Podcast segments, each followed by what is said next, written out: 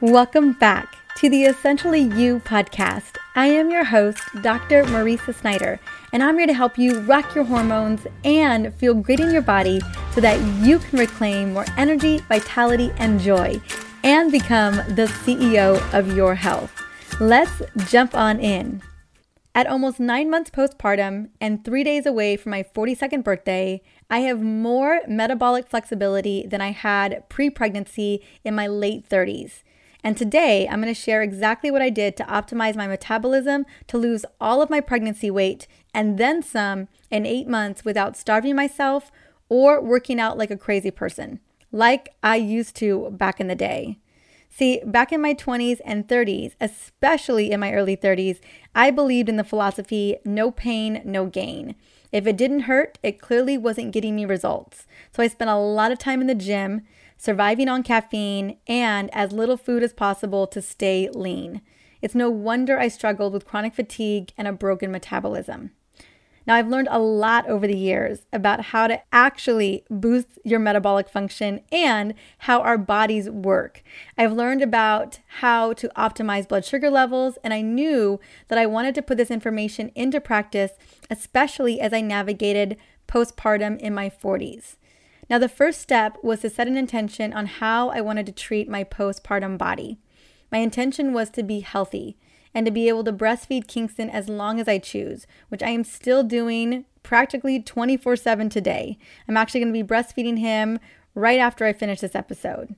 Now, because Kingston was a priority, keeping myself and Kingston healthy meant eating really clean and nourishing foods for the both of us. And lastly, having energy to show up as a new mom, a wife, a CEO, content creator, podcast host, and oh my gosh, all of the many other hats that I wear daily. You know it, I know it. Women wear a lot of hats. I also took into account that my metabolism is slowly changing, so optimizing it was important to me for overall longevity. Now, what I didn't do, I did not put a time frame on when I would be back to my pre-pregnancy weight. I knew that by taking care of myself, my body would become more metabolically fit and healthy, and that was the goal. Now, one of the biggest principles for sustaining weight loss is becoming metabolically flexible, which means being able to switch in and out of sugar burning and fat burning mode. This flexibility becomes very critical as women head into menopause, not only for cellular energy, but for brain function too. Now, before I jump into my journey these past eight months since giving birth to Kingston back in December, I want to take a moment and thank you just really quickly so much for being here listening as we celebrate our 300th episode on the show next Tuesday. When I started this podcast back in the spring of 2018, I had a vision to really serve women with a show that addressed many of the health concerns that we face today with real actionable solutions because I know what it feels like to be on a tough healing journey and feel like no one has the answers or no one knows how to support. I hope that through the 300 interviews and solo episodes on this show, you have felt supported along the way with recommendations that feel doable and effective at the same time. And is not a celebration without having a celebratory episode. So, to celebrate this major milestone on the Essentially You show, we are going to have a episode highlighting the top 10 episodes of all time on this podcast next Friday. That's going to be episode 301.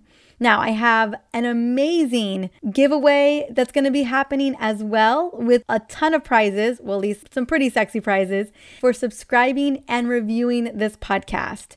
Now, I'm going to be giving away over $500 in prizes, including a set of Apple AirPods, because I use those every single day now that I'm a mama and my best selling supplements from my Essentially Whole store. So you're want to mark your calendar and join me next Friday in celebrating a show dedicated to women's hormone health, along with a chance to enter to win one of the prizes in my giveaway. So now that I shared the amazing giveaway and celebration that we're going to be having here on the show next Friday, I'm excited to share with you what I've learned this year on my own metabolic journey because I want to be fully transparent. I always want to be fully transparent. I will be sharing specific details, including my weight loss, so that you have a very clear picture of my journey this last eight plus months. So, back in March of 2020, before I got pregnant, I weighed 125 pounds. I was working out and following my detox protocol, preparing to get pregnant. I was on my detox protocol for two reasons. Number one, I've been diagnosed with Hashimoto's back in 2018, and I'm always working to keep it in remission. I know that food is 80% of that journey, and my detox protocol helps me to keep myself in remission. Second, my detox protocol is super delicious, healthy, and reduces inflammation throughout the body, including the reproductive system. I have found that the detox is a game changer when healing and supporting the body. Plus, I love the recipes that we use, and it's become a big part of how we basically eat and operate these days. I will share more about this later on in case you want to learn more. We have been doing live detoxes for the last three years, and I do have another one coming up in October because I love doing one in the fall. Okay, so fast forward nine months later because I did get pregnant in March and Kingston was born in December. So the week that Kingston was born, I weighed 155 pounds. I basically gained a total of 30 pounds during my pregnancy. And then on January 1st, about, I don't know, 15, 20 days, is basically the start after I had Kingston, um, at the start of the year, I weighed 140 pounds and I plateaued there for a couple of months despite moving my body and, and eating healthy. It was just kind of where I was on my postpartum journey. At that point, because I felt like I got stuck at 140, I decided to implement some strategies for stabilizing blood sugar levels and boosting metabolic health, especially for women in their 40s, which I was at. At the end of May, I was 125 pounds by the end of July, I was 120 pounds, and today I weigh 115 pounds, the exact weight on my wedding day almost seven years ago. I got married in October of 2014. In total, I've lost 25 pounds this year in almost nine months, and I want to make it clear that I didn't work harder. I just implemented bigger, healthier needle movers that I plan to share next with you. Throughout this journey, I also happened to wear a continuous glucose monitor starting in May, and I learned a lot about what foods raise my blood sugar. And I really studied what works for women, especially after the age of 35, when our metabolism naturally starts to slow down due to the changes in our hormones. So, here is what I did I'm going to start from the very beginning in January because in January is when I started to train again. After five to six weeks postpartum, I started weight training three to four times a week for 30 minutes in the morning and added one to two days of cardio, which was either walking hills in my neighborhood or getting on my Peloton for 20 minute rides. My workouts rarely went past 40 minutes, usually 30 to 35 minutes, because anything more than that would totally burn me out and it felt like diminishing returns for me. I would say about five years ago, anything past 35 to 40 minutes just always felt like diminishing returns. Now, why weight training? Number one, it doesn't burn me out like cardio does, and there is just more bang for my buck. We know that muscle is our organ of longevity because it's a major player in supporting our metabolic health. The second reason I weight train is because when you focus on those big muscle groups like legs, back, chest, and the booty, this forces muscle to take in more glucose or glycogen, which helps to stabilize blood sugar levels and ultimately helps to stabilize your metabolism. Now, there's a cool phenomenon known as excess post exercise oxygen consumption, where your body can take hours to recover from an intense strength training workout and return to its previous resting metabolic rate. During this time, your body is burning more calories than it normally would, even after you stopped exercising, right? So that's a big win when it comes to weight training and strength training. Now, I found that weight training in the morning supported my circadian rhythms and cortisol awakening response because naturally, when we wake up in the morning, our cortisol is high, uh, literally its highest, which gave me an added energy boost which I desperately needed in the midst of nighttime feedings, which I'm still doing today. I also worked out in the morning because cortisol, again, as I mentioned, is naturally higher in the morning, so that it just simply doesn't burn us out as easy as when we work out in the evening and cortisol is on the decline. And to optimize my fat burning zone, I would get my 30 minute workout in before I broke my fast in the morning so that I would be optimizing my fat burning I'd be like in a fat burning mode due to being in an increased thermogenic state. Then I would break my fast in the morning around 10 o'clock or so with protein, some veggies, and a little bit of fat like avocado or olive oil. That way, I would continue to be in a metabolic boosting state to start my day and continue that throughout the day. Breakfast would be either leftovers from the night before or a protein smoothie with a bunch of greens, a little bit of avocado, and a handful of frozen berries. I would also do my best to take walks throughout the day to simply just de stress. I love being out in nature. I love being out in my neighborhood. There's lots of beautiful foliage everywhere and hummingbirds. I can see the ocean. So it's just nice to be able to get out of the house and just get some fresh air. But it also gave me an added exercise boost. We live in a very, very hilly neighborhood. So walking for 10 to 15 minutes, you definitely feel it. And I did it a lot after following a meal because it made a huge difference in stabilizing my blood sugar levels. I know that to be true because I would watch it on my continuous glucose monitor. On days that I would not walk after a meal, my blood sugar levels would go higher than on days that I took a walk after my meal. And I'll talk a little bit about that. What I do recommend is if you can walk 20 to 40 minutes after a meal, especially after dinner, that's when we're more insulin resistant and you're able to stabilize blood sugar levels much quicker because, again, those muscles are taking in the majority of that glucose after a meal. By walking, your muscles have to clear some of that glucose, which allows you to have more stable blood sugar levels, which allows for less insulin to get dumped into the bloodstream. Because, as you and I both know, insulin is a fat storage hormone. So, we don't want it going out of control after a meal. So, the takeaway here is walk as much as you can, especially after meals or dessert, and most especially after your evening meal or evening dessert. Next, what I did is I upped my protein intake for each meal of the day to at least 25 grams per meal. Not only did protein help in muscle recovery, but also it takes more time for our bodies to digest and break down protein, than fats or carbs. So you end up feeling fuller longer. Protein will also give your metabolism a boost thanks to a process called thermogenesis, where your body uses 10% of its caloric intake for digestion. Because it takes longer to burn protein than carbs or fat, your body uses more energy absorbing nutrients in a high protein diet. Protein also blunts a big blood sugar rise. Now, if you really want to optimize blood sugar in a meal, eat the protein and fats first before the carbs, and then take a walk after your meal. As an example, I'm just going to quickly show you an example. If you're eating chicken with some avocado, a salad, and a sweet potato for dinner, what you want to do is eat the chicken and salad with avocado first. Then, towards the end of the meal, eat the sweet potato.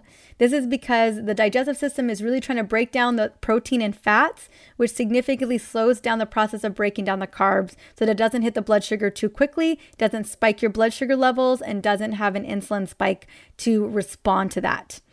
The next thing I did is I adopted intermittent fasting most days of the week, but not necessarily every day. I really listened to my body, and if I woke up starving, those days I would definitely eat earlier in the morning.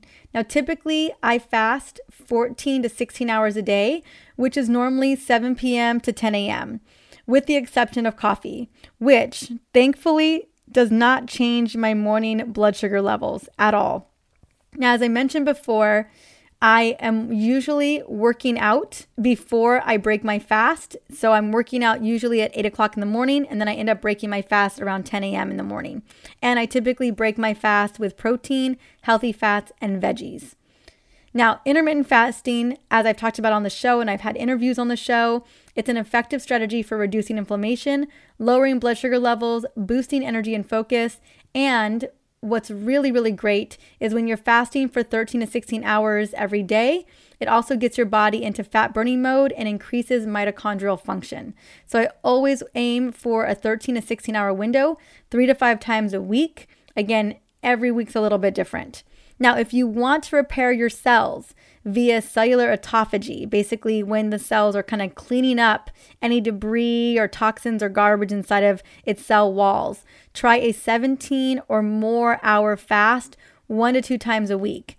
Again, as I mentioned, cellular autophagy is the act of your cells doing a major spring cleaning and getting rid of any waste that it doesn't need. When we give our cells that opportunity to clean up shop, it significantly significantly extends our longevity. Now, another thing that I learned about my metabolic health and how to optimize it was learning that I become much more insulin resistant in the evenings, especially after 5 or 6 p.m., which is very important to know, but also it's very normal due to our circadian rhythms. We are all more naturally insulin resistant at night. Our bodies are supposed to wind down in the evening so that we are prepared for a restful night's sleep. I also noticed that the later I ate, the more blood sugar spikes I had. So I shifted dinner earlier to 5 or 6 p.m., no later than 7 p.m. And I try to always take a walk after dinner if I'm able to. But with a new baby, it's not always easy. But if you can, definitely take that walk right after dinner. I also cut out late night snacks and desserts because they were a guarantee to spike my blood sugar levels. I'm talking about a major spike. Like I would have a phenomenal day and then I would have a couple pieces of dark chocolate at night and it was like my whole my whole metabolic score for the day was ruined. And here, there's there's definitely a time and place for chocolate. I recommend chocolate in the morning. because that's when your body's already in a thermogenic state. You're just more prone to burning off calories at that time. We just tend to just, it's harder for us to metabolize and burn off desserts, sugar, carbs later in the evening. We are in fat storage mode at that point. So, what I learned that if I had any late night snacks or desserts, not only would I have these big blood sugar spikes, but oftentimes I would feel sluggish in the morning the next day. And when I did decide to have that late night dessert or snack, whatever that may be, past seven o'clock, it would take me 36 to 48 hours to recover from the blood sugar spike. This is something I had no idea about that it would take so long for my body and my metabolism to rebound from simply having ice cream and a cookie at 7:30 at night. So just something to be thinking about when it comes to having desserts, especially in the evening. Now, if you can, if you are like, I am having that dessert, it is a celebration, it's my birthday, whatever it may be, make sure that if you can, take that walk after you eat the dessert or after you have that carb driven meal, especially in the evening. As I mentioned earlier, it's going to blunt that sugar spike. Lastly, I want to share a few tricks that really helped me to improve my metabolism over time, especially this summer, which helped me to get 10 pounds less than my pre baby weight. These types of strategies were kind of what really helped to rev my metabolism. Taking a tablespoon of apple cider vinegar or 500 milligrams of berberine 30 minutes before a meal will help to lower blood sugar. This is especially beneficial before a meal with a lot of carbs or sugar. So if you know you're to have that milkshake, you're to go to Shake Shack or whatever it may be, be sure to take 500 milligrams of berberine, maybe some apple cider vinegar, or eat some protein before that, and or take a walk afterwards as well. Also, what I learned is eating a light dinner and a heavy breakfast can not only prevent obesity and high blood sugar, but also it burns more calories. Recent research shows that a meal eaten for breakfast, regardless of the number of calories it contains, creates twice as high diet induced thermogenesis as the same meal consumed at dinner. This is literally what I discovered by wearing my continuous glucose monitor. So if you're gonna have dessert, if you're gonna have the ice cream or the brownie or whatever it is, do it in the morning because you're twice as likely to super burn that off than you are in the evening time. So now, given that information, I have my bigger meals at breakfast and lunch, and my smaller meal of protein and veggies at dinner around 6 p.m. And if you do have a late night craving, because let's be honest, we all do, what I recommend, and I'm doing it right now, I actually had a craving tonight because I've been a little, I've been pretty tired with all the crazy late night feedings and teething that's going on right now. So I make a really yummy unsweetened vanilla almond milk or macadamia nut milk with a tea. Typically, the tea that I do is like a turmeric tea or a decaf rooibos tea, and then I add in the like a frothed, frothed, unsweetened almond milk so that it kind of adds a creaminess to it. This not only satisfies my cravings at night, but also it is just warm and cozy and it feels like really great self care. So I am drinking one right now as I finish up this episode. Also, I eat three hours or more before bed. I take magnesium glycinate before bed as well. I take 300 milligrams of magnesium glycinate in my magnesium restore supplement. And I also make sure that I am set up for relaxation before bed. And if you really want to add on a couple of other supplements, pair magnesium with GABA or taurine to reduce anxiousness and mental chatter. Now, I also make sure that I do not use electronics 30 minutes before bed because I really want to make sure that I pass out when I go to bed. I don't want any of that mental chatter. And lastly, I make sure that I love my liver. Your liver is your ticket to great sugar balance and great metabolic health. It is also a major player in fat storage. Like, think of fatty liver disease and where that comes from, right? It's because your liver is taking on fat storage. And that has everything to do with insulin being poured into the bloodstream, right? Insulin is a fat storage hormone, and that happens in the liver. So, what I do, daily liver support includes being mindful of sugary foods, alcohol, medications. Clearly, I'm not drinking because I am breastfeeding, having a morning metabolic boosting routine, and making sure that you are well supplemented with powerful nutrition and supplementation. Now, I will say that my 14 day detox program was literally designed to love your liver, your gut, and to stabilize insulin levels and blood sugar levels. As I mentioned earlier, this is the same protocol that I was on when I was trying to get pregnant. And when we were running our big group, our 14 day detox group back in the spring, I happened to have my continuous glucose monitor on during the final week of that detox. And I got to watch in real time how the detox impacted my metabolism and blood sugar levels.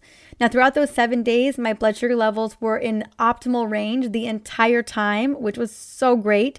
It was the first time I was wearing a CGM, and I was loving the stellar results that I was seeing. And it was all because I was on that detox.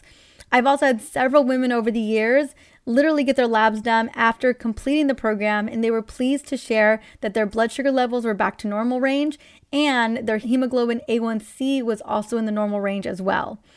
So, when I eat close to this lifestyle, my body responds favorably and my blood sugar levels stay within optimal levels even after a meal. My 14 day detox focuses on foods that heal your liver, your gut, and your hormones. These are clean protein sources like fish, lots of veggies, healthy fats like avocado oil and olive oil.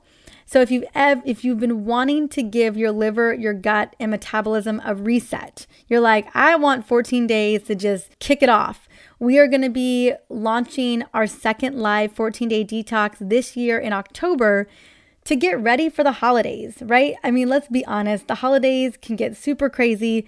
And if we aren't metabolically ready for it, it can really blow up in our face. So I find that if you can set yourself up for success in October, you have a much greater chance at rocking the holidays with healthy habits and an optimized metabolism. So if you're interested, stay tuned for more details about open enrollment for our live detox group in the coming weeks. I will be hosting a detox masterclass with all the details on September 23rd, which is coming up in about three weeks. And we will be kicking off another incredible group in October. Alex and I are super excited to do it with you. So is baby Kingston, although he'll be doing it with you through breastfeeding. and we're just super excited to host these events, these beautiful groups that get bigger and bigger every single time we do it. Now, besides eating properly, loving your liver, giving yourself a little reboot, Equally important to supporting your liver is supplementing with key vitamins, antioxidants, and minerals. These all play a critical role in liver detoxification and really just allowing your liver to do the hundreds of tasks it's doing every single day. So, one of my favorite supplements is my liver support supplement that we literally cannot seem to keep on the shelf, although we do happen to have it in stock right now has many of the critical vitamins like vitamin C, selenium, cofactors like lipoic acid, and acetylcysteine, hepatic herbs like turmeric to support and heal your liver. I take it every single day. I love it. Other critical supplements for supporting your liver and blood sugar levels are magnesium, B vitamins, vitamin C, and vitamin D. Supplements to support insulin sensitivity are insoluble fiber, that you can add to your smoothies, probiotics, and then chromium and berberine. As I mentioned earlier, 500 milligrams of berberine before a meal can help lower blood sugar levels and blunt the blood sugar spike. Personally, I take a multivitamin every day along with vitamin C twice a day because vitamin C is a game changer for cellular energy, immune system, reproduction. I mean, the list goes on and on and on. Because it's a water soluble vitamin, I like to take it twice a day so I can really get the extra benefit. 5,000 units of vitamin D3, a methylated B complex, omegas, my liver support blend, my adrenal love blend, and my hormone balance blend, which is back in stock, thank goodness. And finally, a digestive enzyme and probiotic. Now, I carry many of these supplements in my Essentially Whole store, and I'm excited to announce that I'm currently having a birthday sale since my birthday is about to come up in just a couple days. So be sure to take advantage of all the free shipping all weekend long, discounts on my favorite supplement bundles, and I created a very special go to self care morning ritual guide with any purchase from the Essentially Whole store. It contains tons of recipes, my metabolic boosting morning routine, a sample page from my daily self care journal so that you can start journaling and setting an intention for every single day. Basically, everything that you need to create an epic morning routine. I have been wanting to create this guide for a long time, and it just felt so appropriate for this birthday while I'm in postpartum to finally get it out into the world. And I'm excited to be able to bonus that with any purchase on the Essentially Whole store all weekend long. Now, I will have the link to the birthday sale in the Essentially Whole store in the show notes for this episode, 299 or you can simply go to drmariza.com slash shop supplements. And you can go and check out the birthday sale there and get your free guide. Thank you so much for listening in to the Essentially You podcast today. This show is about providing tools to rock your hormones and feel amazing in your body. I'm so excited that I got to share my personal journey in boosting my metabolism and blood sugar levels because I want to be able to translate that over to you. I know there's so many women in their 30s and 40s who are looking to optimize their metabolism and you know, it's just those slight tweaks that can make all the difference. Now, if there's someone in your life who needs to hear this episode today, take a moment, screenshot it and shoot it their way or share on social media and if you can, in order to continue to spread word about hormone literacy, make sure to hashtag hormone literacy or hormone CEO on social. Coming up next Tuesday on episode 300, the big celebratory episode, I'm going to be featuring and interviewing Dr. Peter Osborne. We're going to be uncovering common myths and lies about gluten and autoimmunity. And remember, on episode 301 next Friday, we're going to be celebrating with the top 10 episodes of all time on this show and some epic giveaways. Do not miss out on next Friday, episode 301.